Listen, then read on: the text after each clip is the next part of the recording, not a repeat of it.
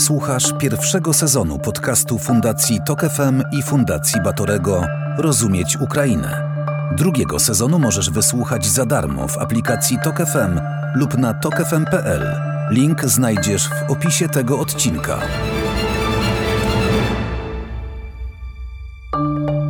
Rozumieć Ukrainę. Podcast Fundacji Tok FM i Fundacji Batorego. Zapraszają Agnieszka Lichnerowicz i Edwin Bendyk.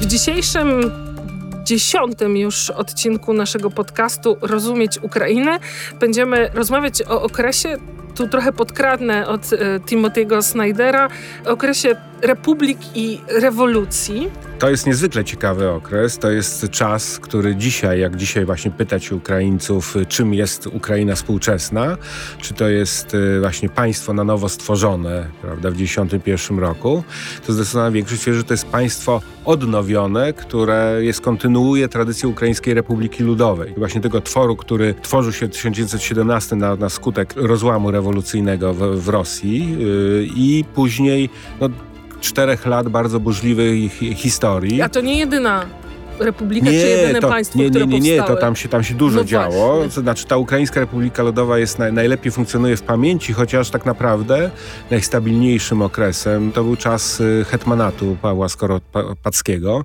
Taka struktura quasi-monarchiczna na pewno nie miała nic wspólnego z, z, republiką, ale jednocześnie to, to było podwaliny takiego pa, państwa. To, to trwało to raptem 11 miesięcy, tak, bo ono objęło władzę 29 kwietnia 18 roku po, po pokoju brzeskim i zresztą wspierany bagnetami au- austriackimi i niemieckimi. No i do, do grudnia mniej więcej fu, fu, funkcjonował.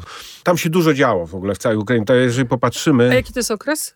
No to, to jest y, 17-21, jeżeli popatrzeć na, na rzeczywiście taki proces y, świadomego wychodzenia Ukrainy i elit ukraińskich z cienia imperium. Najpierw to były, no właśnie, Centralna Rada y, Ukraińskiej Republiki Ludowej, jeszcze takie połowiczne deklaracje autonomii, szerokiej autonomii w ramach jeszcze y, imperium, czy, czy, czy sz- szerszego bytu, jakim, jakim ma być y, Rosja, ale później już deklaracje jednak suwerenności, całkowicie suwerennego bytu Ukrainy poza, poza imperium. Czyli Także to- wprawki takie państwowe. Czyli to jest cztery lata, w którym kształtowała się koncepcja Ukrainy całkowicie suwerennej, niezależnej od y, jakiegokolwiek innego systemu podległości w ramach jakiegokolwiek systemu imperialnego. Czy była, czy tak jak wcześniej Rze- Rzeczpospolita była takim parasolem im- imperialnym, czy, czy właśnie później Imperium Rosyjskie od czasów Piotra I.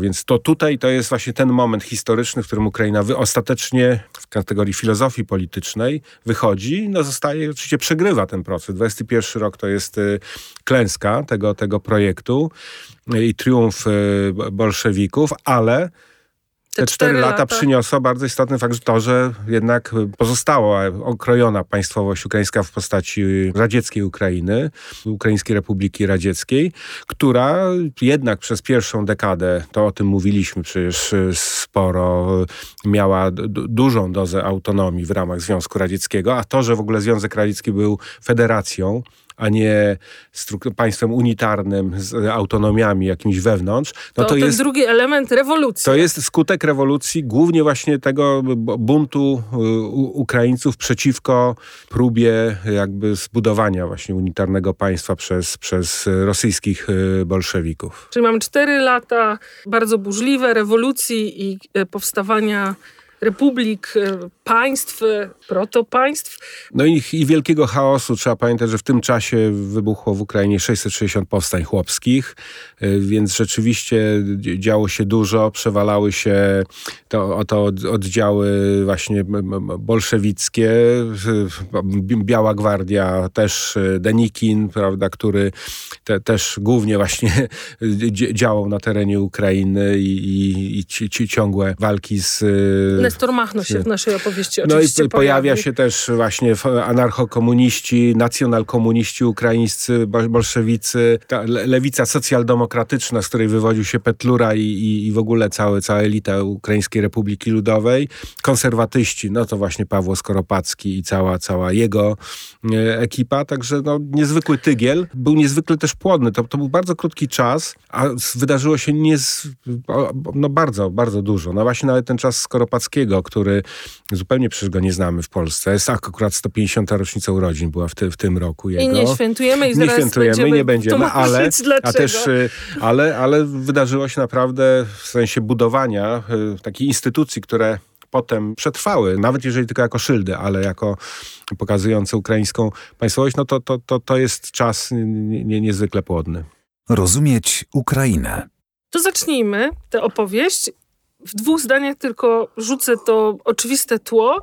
Ziemie ukraińskie, które dziś uznajemy za e, ukraińskie, były częścią tych dwóch wielkich imperiów, rosyjskiego i austro-węgierskiego, które to imperia, jak wszystkie w tym czasie, albo wiele w tym czasie na kontynencie europejskim, się rozpadły wraz z dynamiką I wojny światowej. No i niektóre państwa, jak Polska, miały szczęście, potrafiły wykorzystać te szanse i zbudować e, swoje państwo. A e, jak to było właśnie w Ukrainie? Też jakoś pewnie z tyłu będzie pytanie, dlaczego im się nie, nie udało zbudować bardziej trwałych instytucji, czy bardziej trwałego systemu. Nie, nie, nie kładę odpowiedzialności na nich, tylko będziemy w ten sposób opowiadać oczywiście tamten e, czas. No i w marcu 17 roku powstaje w Kijowie Ukraińska Centralna Rada i to jest taki punkt chyba wyjścia, należałoby powiedzieć. Taki, niektórzy piszą początkowo bardziej klub dyskusyjny niż jakiś ośrodek władzy, no ale... No, ale szybko staje się, bo nie ma in, alternatywy, a też trzeba pamiętać o pewnym kontekście społeczno-politycznym, to znaczy struktura społeczna Ukrainy. O tym mówiliśmy w podcaście, w którym rozmawialiśmy o imperializmie rosyjskim, właśnie miejscu Ukrainy w tej myśli imperialnej, że no, Ukraina w tamtym momencie i, i można powiedzieć świadomość mm, ukraińska, to było społeczeństwo no, głównie chłopskie. Ta kwestia społeczna związana z, no, z chłopstwem i, i z no, pragnieniem, tak powiem, uwłaszczenia się na ziemi tych chłopów, no bardzo klimat społeczny sprzyjał funkcjonowaniu partii lewicowych. W zasadzie cała przestrzeń polityczna była zdominowana przez myśl lewicową. Ukraińska Republika Ludowa, ta nazwa nie jest przypadkowa i, i to, że program y, był de facto socjalistyczny, Y, taki społeczny, też, też nie, jest, nie jest przypadkiem. Zresztą w Polsce wtedy też podobnie, ale, ale trzeba pamiętać, że no właśnie proletariat y, wtedy w, w miastach ukraińskich był albo rosyjski, albo z, był no, mocno zrusyfikowany, jeżeli nawet pochodzenia ukraińskiego i żydowski. Też duży udział był proletariatu żydowskiego, który organizował się na przykład w, w bundzie. To była główna emanacja polityczna dla nich. No, Donbas, y, który był najbardziej uprzemysłowiony regionem, wtedy Ukrainy w ogóle Rosji, całej imperialnej Rosji, no to, to był kapitał y, jeszcze z, z globalny, tak? No byśmy w dzisiejszych kategoriach powiedzieli, głównie francuski, belgijski, y, brytyjski, który inwestował w te wszystkie ciężki przemysł. Rewolucja to zmieniła, oczywiście, ale nie zmieniła struktury społecznej. Bolszewicy opierali swoją wizję Ukrainy na proletariacie tym rosyjskim. Jeden z pierwszych e, e, bolszewickich zarządców Ukrainy, e, Chrystian Rakowski, dokładnie mówił językiem Putina dzisiejszym, to znaczy mówi, że nie ma czegoś takiego jak naród ukraiński, że to jest anachronizm, jakieś tam mówienie czy, czy pielęgnowanie odrębności ukraińskiej, że po prostu jest jedna wspólna świadomość proletariacka, którą bolszewicy tutaj wyrażają i, i Ukraina ma być organizmem, który ma, ma być zintegrowany w ramach unitarnego państwa bolszewickiego. Rakowski szybko do, dostrzegł swój błąd, to znaczy nie, do, nie docenił no jednak odrębności właśnie kultury ukraińskiej przechowanej na, na, na wsi. Też y, siły niewielkich, ale jednak kompetentnych elit y, ukraińskich, inteligenckich i, i tych, które no jednak już w XIX wieku y, się tworzyły, mimo opresji imperialnej, prawda, które uniemożliwiały wydawanie po, po, po ukraińsku. To o tym też już mówiliśmy. O tych wszystkich jakby zakazach uniemożliwiających funkcjonowanie czy, czy swobodnego rozwoju mm, kultury ukraińskiej w języku ukraińskim. To się działo. Ukraińcy wykorzystywali swoje kompetencje chociażby w korumpowaniu urzędników carskich po to, że przez sito cenzury przechodziły różne rzeczy. To w każdym razie rzeczywiście kultura ukraińska nie tylko w tej wersji ludowej. Yy, ale to zwłaszcza w Imperium Rosyjskim, bo w Austro-Węgrzech... To jest zupełnie inna historia. Tak. Tu mówimy głównie tak, ale też, też to największe miało jakby znaczenie dla tych procesów, które mówimy. Oczywiście Galicja czy zachodnia Ukraina to jest bardzo istotne, bo tam rzeczywiście z kolei znacznie większy poziom autonomii umożliwił przechowanie też pewnych kompetencji i ich połączenie dało jakby rewolucyjną energię. Natomiast faktem jest, że, że rewolucja lutowa w 17 roku otwiera okno możliwości, pęka pęka imperium. Pierwsza wojna jest tym, tym czynnikiem sprawczym. No i, i właśnie Centralna Rada jest tym, tym pierwszym takim organem, który, jak już mówiliśmy, jeszcze nie ma wizji suwerenności Ukrainy. Najpierw myśli o autonomii, no ale organizuje życie polityczne, no i jeszcze bolszewicy jeszcze nie są siłą. No to, to, jest, to jest rząd y, Kereńskiego w, w, w Rosji, ciągle chaos wojny. Ale Więc... Chrycak w, w tej nowej globalnej historii, której poświęcimy jeden z przyszłych odcinków, zaraz wyjdzie ta jego historia, historia Ukrainy rzeczywiście wylicza to jako jedną z tych pierwszych wprawek struktur narodowych. Tak, dokładnie tak. No to jest, to jest właśnie próba odpowiedzi na, na, na pewną próżnię po, po upadku czy załamywania się struktur imperialnych i, i propozycja no, no, no, nowego ładu. No potem oczywiście tą, tą siłą taką, która próbuje już, już y, po, po, przewrocie y, bolszewickim. Bolszewicy właśnie też podchodzą na początku z tym imperialnym rozmachem, takim szowinistycznym. Lenin ma może większą świadomość, że, że to tak łatwo nie będzie. Jest autorem stanowiska o samostanowieniu narodów, które było oczywiście całkowitą fikcją, bo ono jakby było, wyrażało piękną intencję, którą, na którą nigdy bolszewicy nie, nie, nie, nie pozwolili. Tak? Znaczy nigdy to, to, to samostanowienie nie, nie, nie było. No, po, poza takim krajem, które po prostu prostu siłą do tego doprowadziły, czyli, czyli jak Polska, prawda, która wyszła z imperium e, rosyjskiego e, i z innych imperiów, odzyskując niepodległość, i, i ale nie, pytając po prostu Lenina o zdanie. Natomiast e, tam ta, ta, sytuacja była inna i znowu Ukraińcy też postanowili nie pytać Lenina o zdanie na zgodę, tylko, tylko co, co ciekawe, właśnie sami komuniści ukraińscy, którzy nie, nie bolszewicy, też y, uważali, że droga do socjalizmu wiedzie przez, y, no, najpierw przez suwerenność narodową, przez stworzenie podmiotu politycznego, który będzie wyrażał y, zdolność polityczną do realizacji celu społecznego, jakim jest zaprowadzenie socjalizmu. I to był ostry spór między bolszewikami a nacjonalkomunistami ukraińskimi. Jego efektem końcowym to było uznanie właśnie przez bolszewików, że nie da się Ukrainy włączyć i, i, i spacyfikować, rozpuścić e, jakby narodu ukraińskiego w, w, większym rosyjskim, czy budować jakieś takiej struktury podległości, że po prostu trzeba przynajmniej nominalnie uznać odrębność narodu i też w wymiarze państwowym. To, czego właśnie, tak jak mówiliśmy, prowadzi decyzja o powołaniu Związku Republik Radzieckich, yy, prawda, struktury federacyjnej, no i, i, i władzy w, nie Kijowie, tylko Charkowie, bo Charków został potem w Republice Radzieckiej stolicą. Władzy, która realizowała interes ukraiński, można powiedzieć, no, w sensie takim rozwoju autonomicznej kultury, ukrainizacji, ale o tym mamy cały odcinek, prawda, o dwudziestoleciu. Przejdźmy do struktury narodowej numer dwa, czyli struktury, która jest na drugim ideologicznym e, biegunie, czyli może właśnie wprowadźmy tego Skoropackiego. Tak, ale to jest, bo, bo mamy ten Aha. moment właśnie jeszcze 17-18 rok, kiedy, kiedy tam ca, cały czas się Kijów przechodzi z rąk do rąk, między innymi w lutym 18 roku do Kijowa wkracza e, oddziały bolszewickie z Murawiowem na czele, do, dokonuje się rzeź. E, kilka tysięcy osób zostaje za, zamordowanych. Proste kryteria służyły te, wtedy bolszewikom i Murawiowi To znaczy mordowano, wystarczyło mieć dokument na przykład tożsamości napisany po ukraińsku, czy jakieś w ogóle dokumenty po ukraińsku, znaczy każdy oznaka ukraińskości i, i, czy, czy jak to potem w propagandzie radzieckiej było na, na, nacjonalizmu ukraińskiego była karana, można było właśnie stracić życie. No i to, tam parę tysięcy, to dokładne liczby nie są znane, ale w każdym razie to jest, to jest ten moment pamięci, to Oksana Zabuszko to podnosi właśnie, że to jest ten luty, w ogóle luty jako taki miesiąc w ukraińskiej, no, luty 14 roku, snajperzy strzelający na, na Majdanie do protestujących w 2014, a tu mamy luty 18 roku i właśnie się patrzy Murawiowa mordujących e, ki Kijowian.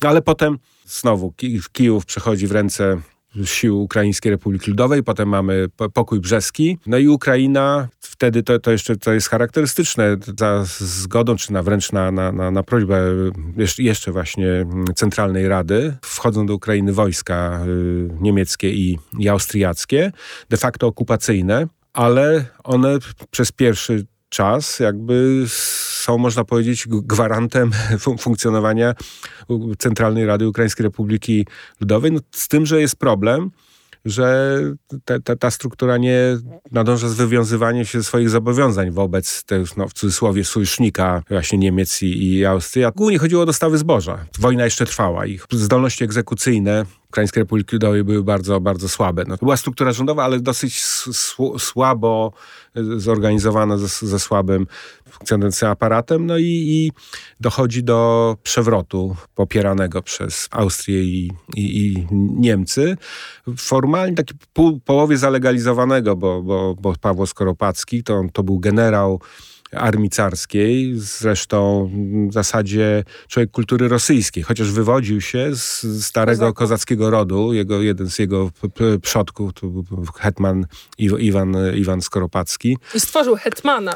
Więc, I też i odwołuje się oczywiście mhm. do tradycji, znaczy wszyscy oni się odwoływali w jakiś sensie, bo jak potem będziemy mówili o ukraińskiej Policji Ludowej i kolejnym etapie dyrektoracie, no to, to na jego czele stanął Simon Petlura, y, który miał tytuł atamana, prawda? Te, też do, do kazackiej mitologii się to odwołało, no ale Paweł Skoropacki bezpośrednio. Y, mundur, który nosił, właśnie był, był takim stylizowanym mundurem kozackim. On sam właśnie miał tę tradycję, chociaż jak on podkreślał zawsze, że był rusofilem, znaczy budował państwo ukraińskie, bez dwóch zdań. E, mówiono o tym jego... Pod protektoratem niemieckim, pod protektoratem w, niemieckim. W, w, aspiracji rosyjskiej. Pod, pod, pod protektoratem nie, niemieckim, ale... Z, no, tam było du dużo sprzeczności, mhm. ale ten okres jego rządów nazywano miękką ukrainizacją, czyli budowa instytucji, teatru i opery ukraińskiej, Ukraińskiej Akademii Nauk, gim 100 gimnazjów ukraińskich powstało na terenie Hetmanatu, mnóstwo instytucji czysto ukraińskich, też y, ukrainizacja administracji, ale to już trochę bardziej półgębkiem, też, ale zbudowanie struktur, kolej, o, to jest właśnie ten przykład bo to z tej wojny też ta kolej. Niemcach kolej. Ale tam również właśnie kolej działa, działa całkiem, działa całkiem sprawnie w, te, w, te, w tymże e, czasie, a jednocześnie, bo dokonując tej miękkiej ukrainizacji, on prześladował twardych um, ukrainizatorów. Znaczy, nie były to jakieś y, może, może represje bardzo brutalne, natomiast no, władza, y, władzę miał dy, dyktatorską. No i jednocześnie też y, to, co jest istotne, Skoropacki cofnął wszystkie reformy społeczne, które Ukraińska Republika Ludowa wprowadziła, czyli zniósł 8-godzinny dzień pracy, cofnął y, parcelację ziemi wśród chłopów, znaczy umożliwiając wykup jej, ale za pieniądze, a nie, za, y, nie, nie na zasadzie rozdawnictwa. No, realizował interesy, jak to mówiła ukraińska lewica, czy, czy dzisiaj historycy lewicowi, no po prostu klasy ziemiańskiej i no, był, był y, światopoglądu bardzo konserwatywnego, ale jednocześnie co podkreślają też historycy, no właśnie Jarosław Chrycak wspomniany w tej, w tej książce, która już y, o historii Ukrainy. Rządy Skoropackiego były najstabilniejszym okresem w historii ukraińskiej rewolucji. Tak, to był, to był czas stabilności gwarantowanej bagnetami właśnie niemiecko, niemieckim austriackimi i, no i trwał w związku z tym też tylko do czasu, kiedy Małżeństwo z rozsądku, a nie z miłości. Absolutnie tak. No się skończyło w listopadzie, w listopadzie roku 18, kiedy skończyła się wojna i dobiegł końca e, e, epopeja e, imperiów niemieckiego i, i, i, austriackiego. I wtedy Skoropacki próbował zrobić zwrot, który go pogrążył. No to znaczy wy, wy, wydał taką gramotę, czy, czy list do, do, do, do, do swoich rodaków. Mówił o konieczności połączenia się z, z Rosją. Prawda? I z białymi ale z Rosją niebolszewicką, tak, czy z Rosją białą, to wykorzystała wtedy Wołodymyr Wyneczenko, który był na czele dyrektoriatu. Jakby dokonał, no, to, to nie byłoby, można powiedzieć, kontrzamach, ale w każdym razie doprowadził do tego, że w grudniu Skoropacki, no, jego, jego propozycja federacji z Białą Rosją nie została zaakceptowana. Nastąpiło jakby po, powstanie i rekonstytucja Ukraińskiej Republiki Ludowej. No i, i zaczyna się kolejny etap już w tym momencie bez centralnej rady. To też ważne jest... Trzecia struktura narodowa. Trzecia taka tak, struktura, która, której elementem jest bardzo ważny moment w styczniu od 19 roku, akt Złuky, czyli, czyli akt pojedna, zjednania e, czy, czy połączenia zachodniej i wschodniej Ukrainy, czy centralno-wschodniej z zachodnią. W Kijowie, no właśnie symboliczne, Zachodnio-Ukraińska Republika Ludowa, Ukraińska Republika Ludowa, następuje po, połączenie w jeden organizm i, i to jest to święto dzisiaj narodowe, a przynajmniej obchodzone mhm. w Ukrainie jako ważny moment hi historyczny. Słuchasz pierwszego sezonu podcastu Fundacji Tok FM i Fundacji Batorego Rozumieć Ukrainę. Drugiego sezonu możesz wysłuchać za darmo w aplikacji Tok FM lub na tokefm.pl. Link znajdziesz w opisie tego odcinka.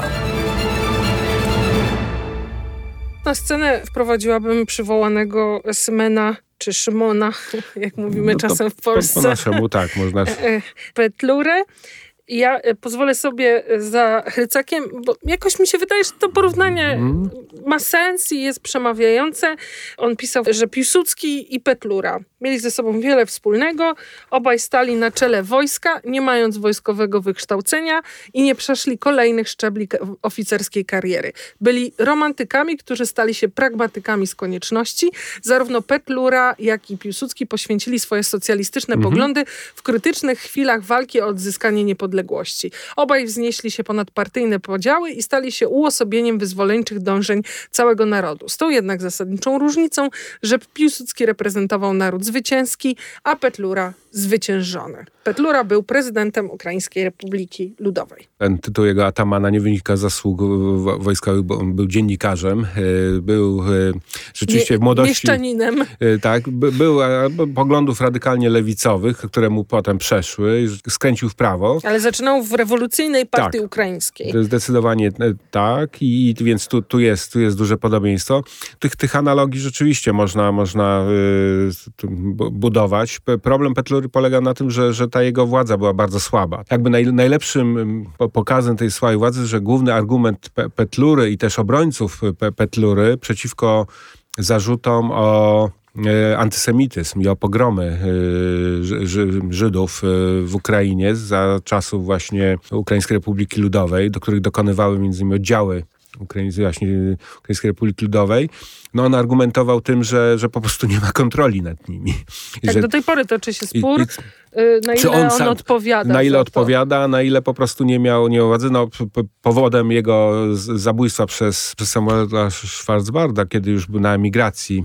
Schwarzbard był, wywodzi się z rodziny całkowicie właśnie wymordowany w, w czasie jednego z pogromów i został uniewinniony tak, e, prze, jest... przez sąd. A może powiedzmy był, e, nie wiemy jak bardzo współpracował z, z Rosją. Tego, tego nie, nie wiemy na ile... Bo te pogromy ja bym tylko zaznaczyła, mhm. bo myślę, że nie zdajemy sobie sprawy, ale te szacunki są bardzo różne, ale w latach 18-21 prawdopodobnie zamordowanych zostało kilkadziesiąt tysięcy Żydów, 50, 60, a może więcej. Nie, nie tylko, a najwięcej podobno jednak biali. Denikina mordowali, też mordowała Armia Czerwona, Wojsko Polskie. To były różne, różne przyczyny różnych tych sił. To znaczy za jeden z problem, na który zwracano uwagę, że, że nie, nie tyle chodziło o antysemityzm w sensie rasowym, że, że podtekst nie był rasowy czy, czy nacjonalistyczny, zwłaszcza w przypadku pogromów urządzanych przez, przez oddziały rewolucyjne. Znaczy, tylko z, z faktu, że na skutek wojny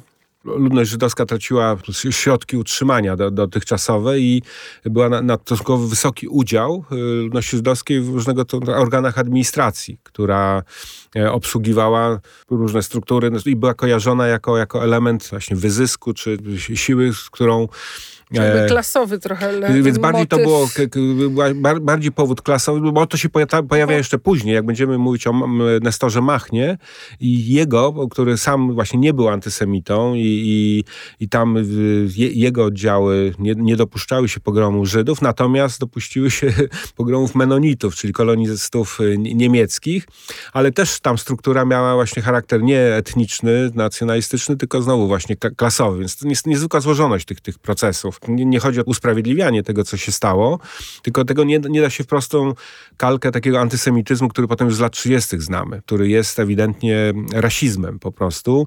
No, w, w przypadku nazizmu to jest rasizmem zbrodniczym, który, który ma na cel eksterminacji kogoś ze względu na rasę. Tu nie chodziło, powodem nie była rasa czy, czy, czy narodowość. Pewnie tylko... inność w jakimś sensie tak, ale, też, ale, ale, ale... bardziej kojarzenie, mhm. że, że ludności żydowskiej z opresją, czy współpracą ze strukturami opresji, czy, czy, czy wyzysku i, i, i raczej wpisywanie się w pewną ideologię rewolucyjną i, i walki sprzeciw właśnie z wrogiem e, klasowym. No, efekt niestety jest, jest równie tragiczny z punktu widzenia ofiar, w związku z czym to, jak mówię, nie, nie, I do tej pory tym. jakby Petlura jest postacią kontrowersyjną, e, no dla różnych organizacji żydowskich jednak odpowiedzialną, wśród Ukraińców to dyskusja no, znaczy, różnie. No, no, no to jest, to jest Ale taki, są że jeżeli... którzy twierdzą, że jednak... Stojąc na stanowisku takiego formalizmu, jeżeli ktoś podejmuje odpowiedzialność za państwo, prawda, nawet jeżeli ono jest, ma niepełny charakter, ale jednak rości sobie pretensje I do... walczy, do, musi walczyć z białymi, z bolszewikami, tak z Polakami. No, no to jest odpowiedzialny, co robią struktury jego państwa i, i, i, i tyle, prawda, jeżeli, nawet jeżeli to nie jest odpowiedzialność sprawcza, tylko polityczna, no ale, ale jest, więc, więc natomiast oczywiście nie wynika z tego, że sam Petlura był antysemitą. Tutaj no, jest wiele pokazujących, że, że, że, to nie był jego program. Znaczy, no, niestety to się dokłada do, do, do właśnie wielkiej złożoności tamtego czasu i, i, i chaosu, którego no, ofiarą, tak jak mówię, tutaj padali Żydzi, ale na południowo-wschodniej Ukrainie, w okolicach dzisiejszego Dnipra, czyli ówczesnego Katerynosławia czy, czy Hersonia, no, no to tam, gdzie, gdzie było duże osadnictwo, jeszcze z czasów Katarzyny, carycy Katarzyny, która osiedlała kolonistów y, niemieckich w tamtych czasie, no to oni padali ofiarą, ale właśnie to tylko, dlaczego? Bo oni byli, używając języka y, propagandy radzieckiej, no, obszernikami. Farmy menonickie, bo to, to był jeszcze też kontekst tutaj pewien religijny. On nie miał powodu, znaczenia dla dla, dla, dla jakby prześladowań czy relacji z, z ludnością tam ukraińską, ale, ale rzeczywiście ten czynnik klasowy był istotny, bo to były gigantyczne, o ile przeciętny, mający ziemię chłop ukraiński, to to były ziemie typu, typu 10 hektarów, no to, to farmy kilkuset hektarowe, jakie mieli menonici, no, wzbudzały emocje, ale też na przykład Nestor Machno, który już tu się pojawił. Zaraz który, go wprowadzimy. Zaraz, zaraz go wprowadzić, no właśnie. Rozumieć Ukrainę. To jeszcze tylko wróćmy mhm. na chwilę do e, Petlury, no bo trzeba jednak wprowadzić tutaj rzecz naszą e, e, Polskę i drugą Rzeczpospolitą, bo ja wspomniałam o tym, że Petlura miał przeciwko sobie bolszewików, białych, no i początkowo również nie będziemy już tu rozwijać tych struktur, które się tam jednoczyły, ale w każdym razie Polaków, a, ale Petlura postawił na sojusz z Polską i stąd też to porównanie do Piłsudskiego, no bo byli sojusznikami. No, tylko, że ten sojusz był, no powiedzmy, taki bardzo asymetryczny, to znaczy warunkiem w ogóle tego sojuszu było zrzeczenie się praw do, do, do zachodniej Ukrainy, co, co z kolei wielu Ukraińców po prostu nie, znaczy to potraktowało za, za zdradę.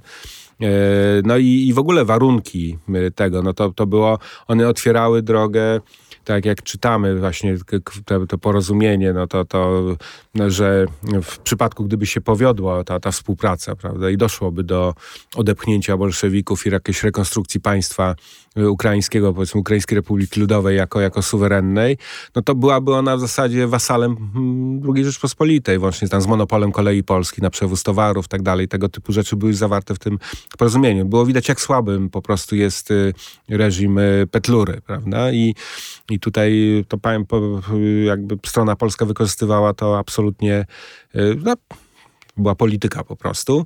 E, a też tutaj nie wspomnieliśmy oczywiście istotnym tym elementem, dlaczego to zrzeczenie się ziem tych, tych, tych zachodnich no było takim też e, może koniecznym elementem, ale, ale wywołującym olbrzymie emocje wśród krańców, no bo przecież e, jak, jak tu mówisz, że ten wojna, rewolucja otworzyły y, drzwi do, do, do, dla niepodległości różnych państw środkowoeuropejskich, a to one też weszły w konflikt z sobą. No, 1 listopada 18 roku w Lwowie chociażby, prawda? To jest, to jest wojna polsko-ukraińska o, o Lwów i szerzej o Galicję. Znowu przegrana przez, przez, przez Ukraińców. E, tutaj, tutaj jakby no, okazaliśmy się znowu silniejszym organizmem. Znowu te, te, te napięcia i, i, dynamika tych, tych procesów y, to jest taka, że od wojny do sojuszu, tak? Ciąg, mówimy, w ciągu zaledwie tak. dwóch lat zmienia się całkowicie e, trajektoria, ale kosztem tego sojuszu jest właśnie zrzeczenie się jakby uznanie przez Ukraińców utraty za, zachodniej Ukrainy na, na, na rzecz Rzeczpospolitej, co z kolei z punktu widzenia Polski no, okazało się też pyrusowym zwycięstwem oczywiście, bo mieliśmy źródła i redenty ukraińskie zostały we, wewnątrz y, Rzeczpospolitej. Ale to jest pytanie teraz o pamięć, y, bo ten sojusz Piłsudskiego Petlury, sojusz polsko-ukraiński przeciwko bolszewikom, tak, czyli mamy rok 20, no na ile on dzisiaj może być ta pamięć o tym jednak jakimś takim inspirującą pamięcią, bo jest opowieścią o wspólnej walce przeciwko bolszewikom. Jest ten pro, ta kwestia nierównowagi i ją też pewnie musimy sobie opowiadać, ale jakoś wydaje mi się, że pamiętamy o, o tych trudnych kwestiach, jak o 18 roku w Lwowie i tak dalej. znaczy ona jest, jest dla mnie o ty, tyle, no właśnie, znaczy to, że, że ta nierównowaga no, wynikała z nierównowagi politycznej i gry interesów, prawda, więc tutaj to, to, to, to, to, to było jakby świadomie, tu nie można mieć pretensji na przykład do państwa, znaczy bardziej to, że w tej wizji dążyło do ekspansji, ale to też była jakby y, w ówczesnej myśli strategicznej pogłębianie głębi tak zwanej strategicznej, przesuwanie granicy maksymalnie, prawda, po to, żeby mieć w razie konfliktu z Rosją właśnie większą przestrzeń do... do... Narodziny doktryny prometejskiej i giedroyciowskiej. Y, Trochę z tego, co, co historycznie mhm. Piłsudski w ogóle nie miał takich kategorii. On myślał tylko wyłącznie w kategorii, znaczy nie, to, to, to, to Giedroyć mhm. miał swoje, że Piłsudski nie myślał w tych kategoriach. Znaczy to było tylko i wyłącznie myślenie w kategoriach bezpieczeństwa strategicznego i chodziło właśnie o głębię strategiczną, e, co zapewniało przesunięcie granic maksymalnie na, e, na, na, na wschód. I to, to była jakby jego główna kalkulacja.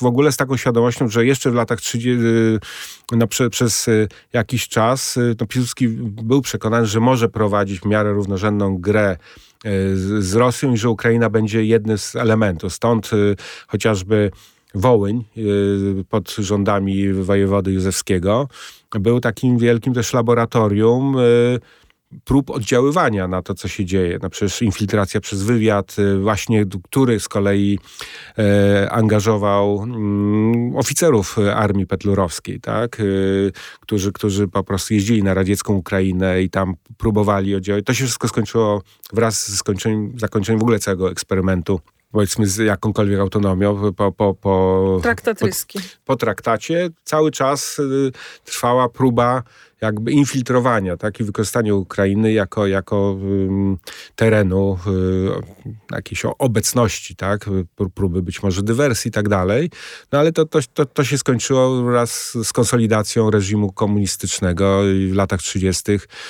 podporządkowanie całkowicie Ukrainy już, już Stalinowi i, i więc, więc y, ta, ta, ta wizja jakby możliwości wszczęcia jakiegoś rodzaju po, ponownie rewolty, no, no, to straciło jakiekolwiek e, podstawy. Ale, ale to, to pokazuje właśnie, że, że Piłsudski cały czas tę, tę, tę, tę, tę grę, grę czy, czy w ogóle władzę II Rzeczpospolitej traktował jako, jako otwartą mm, kartę, prawda? I, Czyli nie, ta, nie da się z tego zrobić symbolów nie, nie, natomiast w, w sojuszu. Symbol jeden... On się skończył, dojdziemy do tego właśnie zdradą ryską z perspektywy Ale, ukraińskiej. Znaczy, ten element jest taki, myślę, że to, to jest ten moment właśnie, że nagle, mo, można, jeżeli rozumiemy, że państwa są emanacją jakiejś tutaj woli na, narodów, no to, że po właśnie wo, wojnie, która, bo ten 18 rok to była regularna wojna przecież po, polsko-ukraińska, można szybko zredefiniować i właśnie wejść w relacje sojusznicze wobec jeszcze większego zagrożenia, jakim był, była no bolszewicka tak Rosja. W dzień, y, w święto, czy sierpniowe cudu nad Wisłą i obronia, obrony niepodległości, pokonania bolszewików, jednak jest, rodzi się już w Polsce taka tradycja mhm. wspólna polsko-ukraińska. E, tak, w, i to jest, to jest, to jest, to jest bardzo... Pamiętania tego dnia, tam harcerze zapalają tak, i, znicze. Właśnie zakładając, że to jest pewna mitologizacja i, i taki właśnie symbol, to, to jak najbardziej. Znaczy na zasadzie pokazywania, że przy naszej skomplikowanej historii, kiedy jest y, no, bardzo dużo momentów tragicznych w tej historii, nie tylko Wołyń przecież, y, który, który jest takim najżywszym, ale przecież historycznie, no to mamy jeszcze, jeszcze Koliszczyznę, prawda, która jest, jest takim, no postawie Chmielnickiego też jest dramatycznym, na tyle odległym, że oczywiście już funkcjonuje tylko jako fakt historyczny, ale ale to było, było no, początek jednak końca e, Rzeczypospolitej. To jednak wielka, z punktu widzenia Rzeczypospolitej, no to, to była katastrofa, prawda? Dla Ukraińców to ma inne znaczenie. I, ale właśnie, że potrafiliśmy, więc takie momenty, w którym mimo wielu jakich napięć potrafimy szy, szybko przejść, redefini- znaczy budując podstawy dobrych relacji w, w racjonalnej ocenie, że jest większe wyzwanie, jak w tym przypadku właśnie... Czyli proponujesz racjonalną pamięć. No tak nie, no bo no, inaczej no, będziemy się oszukiwać, no, że, że no, po prostu... A na ile można powiedzieć, że w wyniku traktatu ryskiego jednak, e, e, który Pols traktatu między II Rzeczpospolitą a Rosją bolszewicką, no trochę dokonaliśmy rozbioru Ukrainy. No to, to, to, to jest o tyle nieadekwatne e, określenie w tym sensie, że znaczy nie mogło być inaczej. Musieliśmy, znaczy e, inaczej, można powiedzieć, że rozpoczęliśmy wspólnie tę, tę, tę właśnie z, z Petlurą tę, tę, tę, tę, tę przygodę, niektórzy mówią awanturę i, i, i, potem no już, już nie, trudno było inaczej ją zakończyć, tak? To w tym, w tym sensie, że to było optymalne zakończenie, dla, które dla Ukraińców bo, bo, oczywiście było katastrofą. Teraz pytanie jest, na ile yy, życie yy, części Ukraińców, kilku milionów, tak? Około pięciu milionów Ukraińców na zachodniej Ukrainie w ramach II Rzeczpospolitej, to, to było y, lepsze wyjście, czy, czy gorsze niż y, gdyby w ramach porozumienia ryskiego na, granica była podpisana na linii Kerzona, prawda? I y, Ukraina radziecka rozciągałaby się tak, jak to się stało w 1939 roku, rozciągałaby się do, do, do, do, do Sanu, prawda? No więc tego, tego nie, wiemy, to znaczy e, raczej, mimo że druga Rzeczpospolita nie, nie była y, no, sympatycznym państwem w dla... późniejszej zwłaszcza w fazie. W późniejszej fazie, tak. I, i prowadziła politykę, politykę kolonizacji, no nie prowadziła jednak polityki eksterminacji. Prawda? I to, to jest ta zasadnicza różnica, że to jednak wielki, wielki głód wydarzył się w Ukrainie radzieckiej, egzekucja elit wydarzyła się, więc, więc no są to nieporównywalne. I to, że jednak właśnie po 1939 roku spora część elit narodowych, e, świadomych narodowo, no właśnie, czy wręcz nacjonalistycznych w Polsce się jakby wy, wy, wychowała i, i przeniosła ten, ten jakby gen najbardziej radykalnej ukraińskości potem w organizm Ukrainy, no, no, no miał istotne znaczenie. W związku z czym no, to nie jest prosty bilans. Znaczy, te, znowu, więc, więc e, Racjonalna polityka pamięci. To jeszcze myślę, tylko... że inaczej się nie da, że, że można oczywiście odwoływać się do, do, do, do... To raczej w kulturze trzeba szukać innych podstaw, prawda, i wspólnych. No takich, dla mnie to, to, to są oczywiście przy, przykłady, y, ta, takie właśnie, które też możemy pokazywać. Y, no to jest to, że bo my lubimy mówić, że to... Mm, e, polska kultura była tą silniejszą, w związku z czym e, cywilizowaliśmy. my cywilizowaliśmy, a Ukraińcy się polonizowali. No, trzeba pamiętać, że w XIX wieku był też odwrotny proces i jeden z wybitniejszych filozofów politycznych e, Ukrainy, e, Wacław Lipiński, czyli Wiaczesław Łupiński, był Polakiem. No, tak? Urodził się na Wołyniu w szlacheckiej rodzinie polskiej i się zukrainizował. I był jednym, on był głównym Później już jak Skoropacki po, po, po mm, abdykacji, nazwijmy to tak, wyjechał na emigrację. On zresztą był e, ambasadorem e, hetmanatu w Wiedniu. E, a później był głównym ideologiem obozu konserwatywnego ukraińskiego na, na, na emigracji. W związku z czym tego typu możliwe były, prawda, trajektorie. Taka książka Timothy'ego Snydera y, o braciach, którzy dokonują wyboru właśnie zostania Ukraińcami. Znajdę, dopiszę. Ja bym tylko jeszcze przy. Petlurze powiedziała, bo on też, y, jeżeli mogę użyć tego kapitalistycznego języka, inwestował w kulturę. Jest taka e, pewnie znana wszystkim świąteczna amerykańska kolenda e, Kevin sam w domu i nie tylko często się pojawia, czyli Szczedryk. No to między innymi to jest e, wynik to, że Amerykanie ją teraz tak śpiewają, ona trafiła między innymi dzięki Petlurze, który tam inwestował w jakieś zespoły, orkiestry, które miały też właśnie zakodować w pamięci W rozumieniu ludzi za granicą, że istnieje Ukraina i ma swoją Nie, kulturę. no to w ogóle to, to są te momenty właśnie takiej bardzo intensywnej produkcji. Mi, tak jak mówiliśmy o Skoropackim, który stworzył wiele instytucji, które, które były istotne, to z kolei właśnie Petlura, no to jest no, Czerwona Kałyna chociażby, prawda? Ta, ta, ta pieśń, która, która jest, no, stała się symbolem teraz tej wojny, no powstała... Pływniuk śpiewa na Placu Sofijskim. Tak, nie? więc, więc ta, jest, jest, to jest z tamtego czasu, to jest pie, pieśń siczowych stryjców, tak, strzelców siczowych, e, no i tak dalej, Wie, wiele takich, no tak jak i w polskiej, prawda, no też cała, cała od, od legionów, prawda, po, po, po inne elementy takie, które tworzą mitologię, no bo to jest ten moment właśnie krzepnięcia myśli narodowej i, i, i symbole z tamtego czasu siłą rzeczy, z, z tego, z takich momentów mają olbrzymią siłę.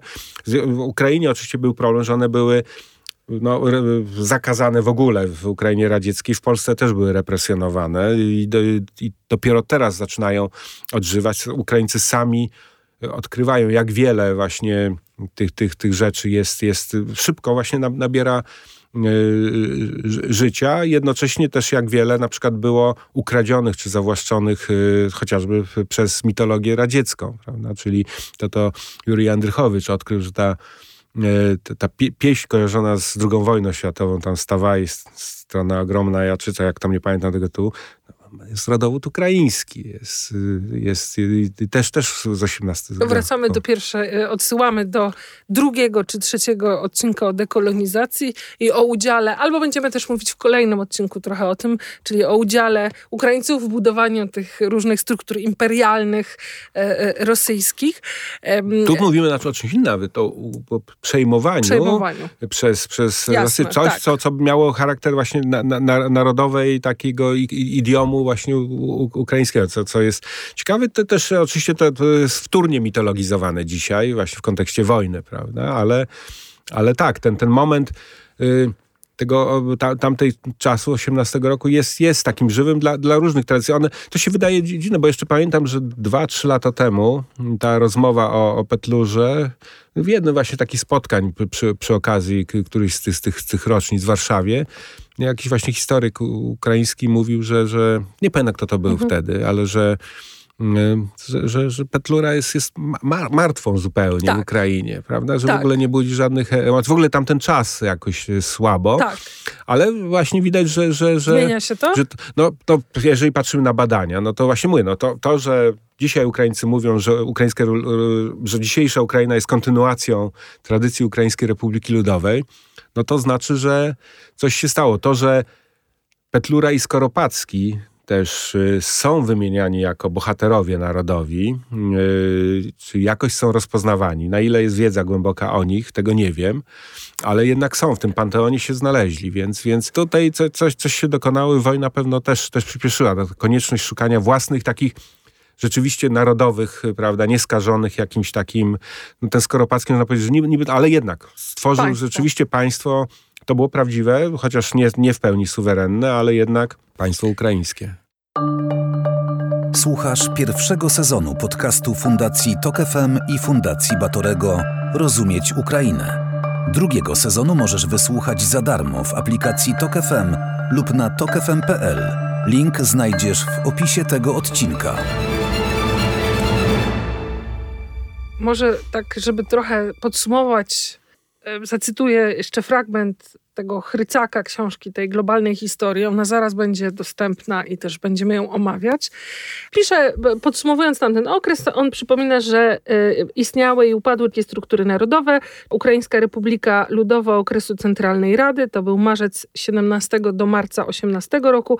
Państwo Ukraińskiego Hetmanatu Skoropackiego, to jest kwiecień, grudzień 18 rok. Ukraińskiej Republiki Ludowej okresu dyrektoriatu grudzień 18 roku do grudnia 19 roku i e, Zachodnio-Ukraińskiej Republiki Ludowej listopad 18 do lipca 19 roku oraz wspólnej polsko-ukraińskiej wyprawy na Ukraińską Socjalistyczną Republikę Radziecką kwiecień, lipiec 20 roku. To jest dosyć wszystko skomplikowane. A do tego ukraińska rewolucja była jednak znacznie szerszym zjawiskiem niż tylko rewolucja bolszewicka czy narodowa. Oprócz tych dwóch, zarówno na, jak i w Ukrainie obejmowała ona także trzecią rewolucję, chłopską. Mhm. To mówiłaś na początku. Było to zgodne z jej charakterem jako rewolucji na pograniczu, gdzie przeplata się kilka konfliktów równocześnie.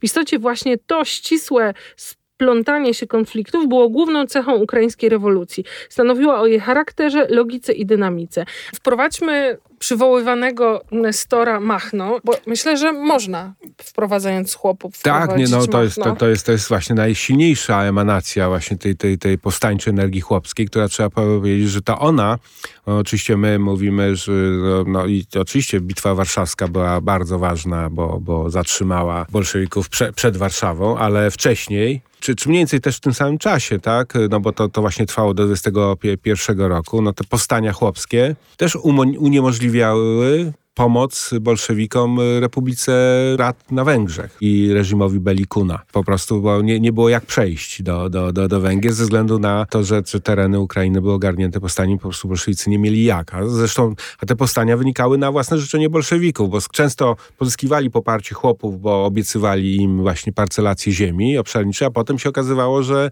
że, że tej ziemi nie dość, że nie ma, że albo ją szybko, że tak powiem, uspołeczniają bolszewicy, to jeszcze, jeszcze rekwizycje zboża этажа. Robili na, na, na, swoje potrzeby, w związku z czym chłopi się wkurzali i y, robili postanie. Nestor Machno no jest, jest, to jest ta najbardziej legendarna postać, znaczy to powstańca, no, który też miał jasno określoną ideologię. Znaczy on był anarchokomunistą. On, Powiedzmy, to jest południowo-wschodnia Ukraina. Południowo-wschodnia Ukraina. Dnipro. Dnipro. To jest, no, on sam się urodził w Hulajpolu, fajna nazwa w ogóle, sama sugerująca, tak. że ktoś, kto tam się urodzi, musi mieć jakiś, jakiś te, temperament. Zresztą podobno w czasie chrztu zapłonęła na nim, to na nim jego czy, już teraz nie pamiętam właśnie mhm. dokładnie momentu, czy to jego koszulka, czy na y, księdzu, który go chrzcił. Za...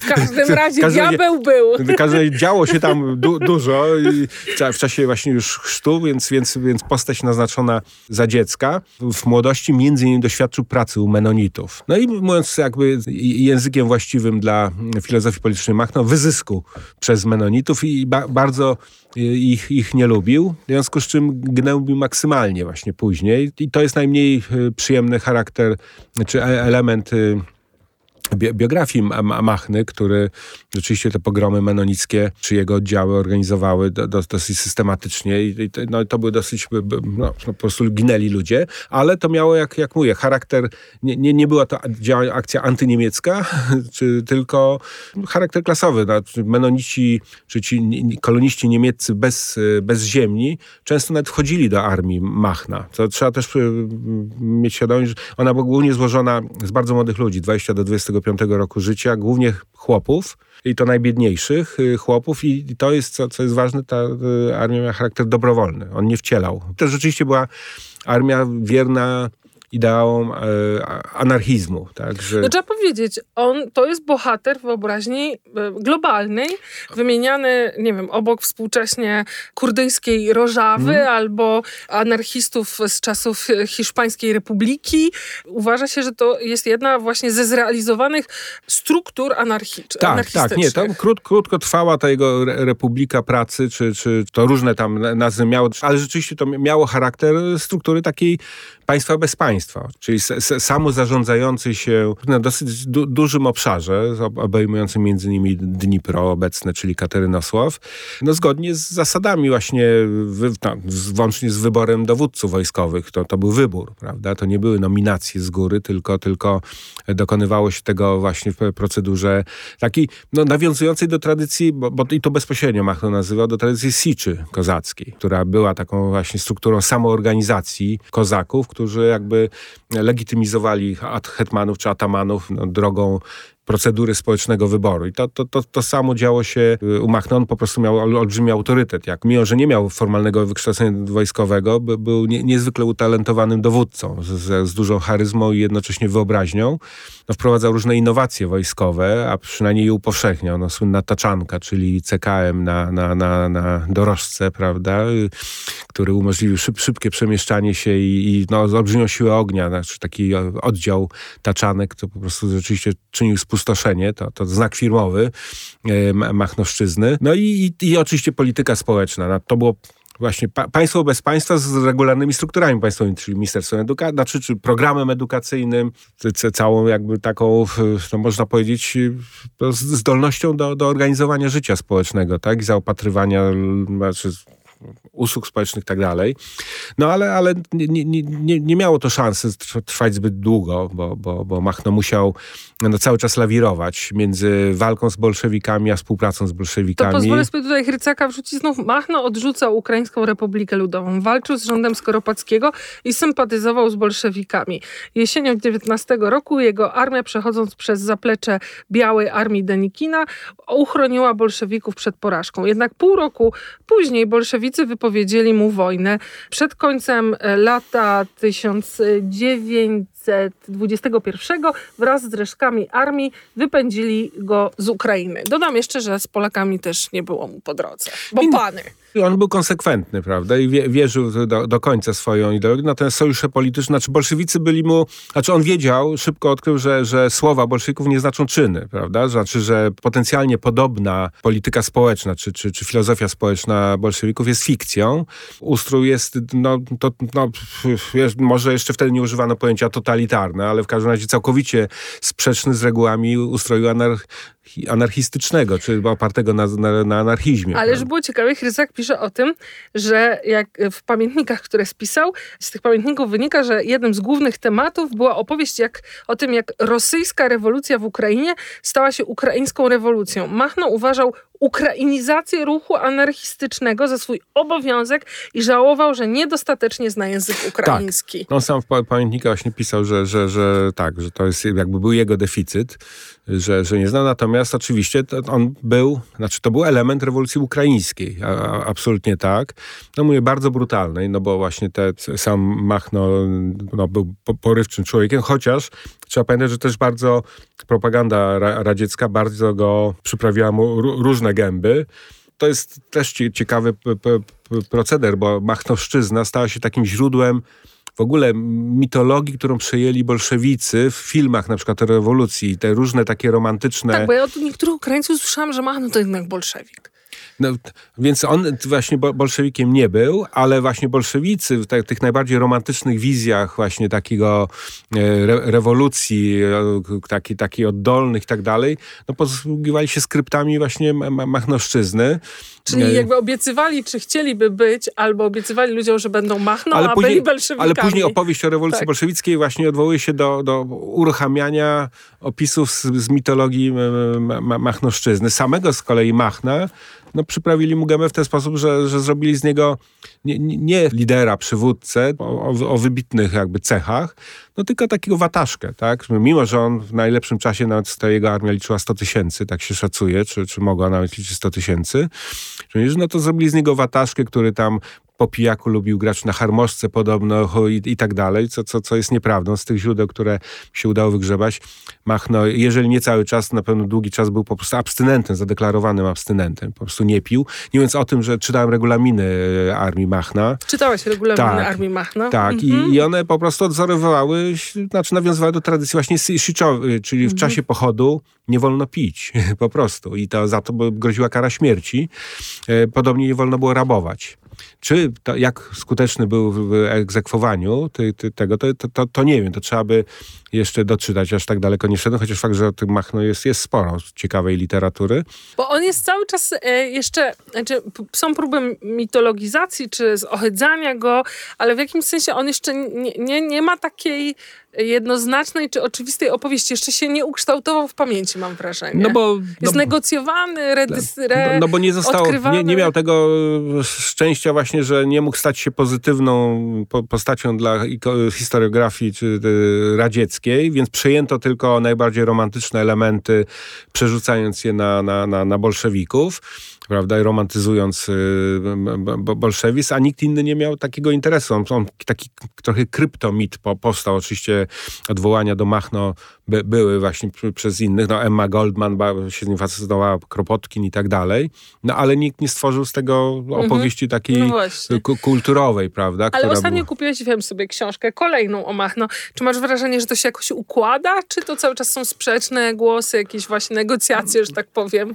Ukraina się mierzy i Ukraińcy właśnie z odkrywaniem tej złożonych, znaczy tak, no bo jednym z elementów budowania dzisiejszej tożsamości jest odrzucenie nie tylko imperialnej, tradycyjnej imperialnej, ale również sowieckiej czy radzieckiej tej, tej, tej tradycji, prawda, i deimperializacja i desowietyzacja Ukrainizacja rewolucji. Ale tu jest problem, że, że istotną część y, budowy, to co przyznaje nawet Oksana Zabuszko, no, zadeklarowana antykomunistka, istotną część to był właśnie nie tylko te cztery lata z, ze Skoropackim, Ukraińską Republiką Ludową, ale 10 lat komunistów y, w Ukraińskiej Republice Radzieckiej. One zdefiniowały idiom kultury ukraińskiej nowoczesnej. To rzeczywiście, to było znacznie więcej niż y, kilka piosenek y, z Petlury i jakichś takich powiedzmy odwołań, tylko po prostu zbudowały nowoczesną... Mówimy o odrodzeniu, o, tak, o którym o, o, też czasie, poświęciliśmy odcinek. To, to dwudziestoleciu, prawda, mhm. ukraińskim, kiedy powstał gigantyczny po prostu dorobek nowoczesnej kultury, no, który on dopiero dopełnił, umożliwiony przez rewolucję, zdefiniował ukraińską nowoczesną to, to, to, tożsamość, prawda? I z tym Ukraińcy mają problem, dlatego że wielu na przykład tych twórców no było komunistami, tak? Część pewno z Czeka współpracowała. No tam różne były biografie i to, to dzisiaj jest odkrywane dopiero i to są takie historie właśnie z jednej strony fantastyczne, jeśli chodzi o, o, o efekty artystyczne, estetyczne, o siłę tego, no i z drugiej strony no jest to część procesu budowy totalitaryzmu radzieckiego, nawet jeżeli on w pierwszej fazie no, był łagodniejszy i umożliwiał tego typu ekspresje. Więc zmierzenie się z tym, z tą historią, no, no jest wyzwaniem dla Ukraińców. Machno jeszcze w tym, w tym pełni inną rolę bo jest, jest takim jednak spychany jako, jako coś, co, co, coś jest jakiś problem. Znaczy to, to dopiero się pojawia teraz no, w ukraińskich... w ogóle jest tak nieopowiedziany z drugiej strony, nie, no jest, myślę, że więc on się odkry... nie mieści. Więc nie? są odkrywane, publikowane książki z tamtych czasów, mhm. Machny, no właśnie, bo wtedy powstało sporo, one są znawiane i teraz tam to narracje są... Pamiętniki Machny no, były już kilkukrotnie w trzydziestoleciu wznowione, więc, więc on wchodzi, ale... W trzydziestoleciu teraz mówimy te, teraz o niepodległości, mhm. więc on powoli jest jest y, przyswajany czy odnawiany. No i oczywiście najsilniej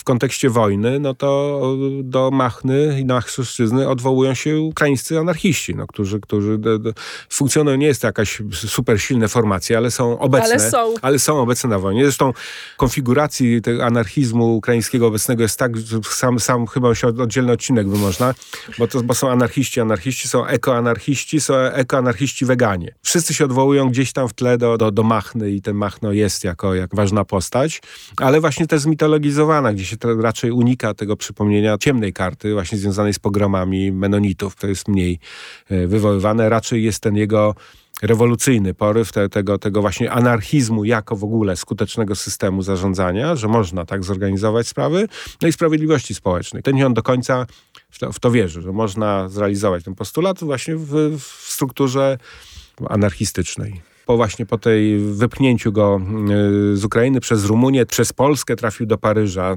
Tam niestety no, on był rzeczywiście y, nie tylko dobrym dowódcą, ale, ale też, też bitnym żołnierzem, więc tych dziesiątki razy był ranny. Jeszcze na dodatek też wcześniej będąc w więzieniu nabawił się gruźlicy, no więc dosyć młodo, w wieku 46 lat zmarł w Paryżu. To był rok 34. No i, i został pochowany Tutaj nie znam jakby mhm. kulis, dlaczego taka decyzja, ale, ale na Père Lachaise y, w, w Alei Komunardów. Został połączony z kolei z tym największym takim y, wydarzeniem rewolucyjnym we Francji, komuną paryską. Także, także ma taki, ta, takie pożegnanie. Rozumieć Ukrainę. Podcast Fundacji Tok FM i Fundacji Batorego. I to wszystko, o czym opowiadał Edwin w tym odcinku, zdarzyło się między 17 a 21 rokiem, powiedzmy, czyli w 4-5 lat. Niezwykle burzliwych, nie tylko z perspektywy ukraińskiej, ale być może z jej perspektywy szczególnie. Kolejny odcinek to będzie już 11 w środę, minutę przed godziną 15. Wtedy właśnie publikujemy kolejne odcinki naszego podcastu Rozumieć Ukrainę. Znajdziecie je Państwo na stronie tokefm.pl ukośnik Ukraina w Waszym systemie podcastowym, e, też e, oczywiście w aplikacji. Na stronie Edwina na blogu Antymatrix znajdziecie Państwo zaś zawsze taki krótki wstęp czy esej e, towarzyszący e, kolejnym odcinkom. Możecie Państwo do nas pisać na adres ukraina.małpatok.fm. Dobrego dnia, popołudnia, wieczoru, nigdy nie wiadomo kto kiedy Dziękuję, słucha. do widzenia.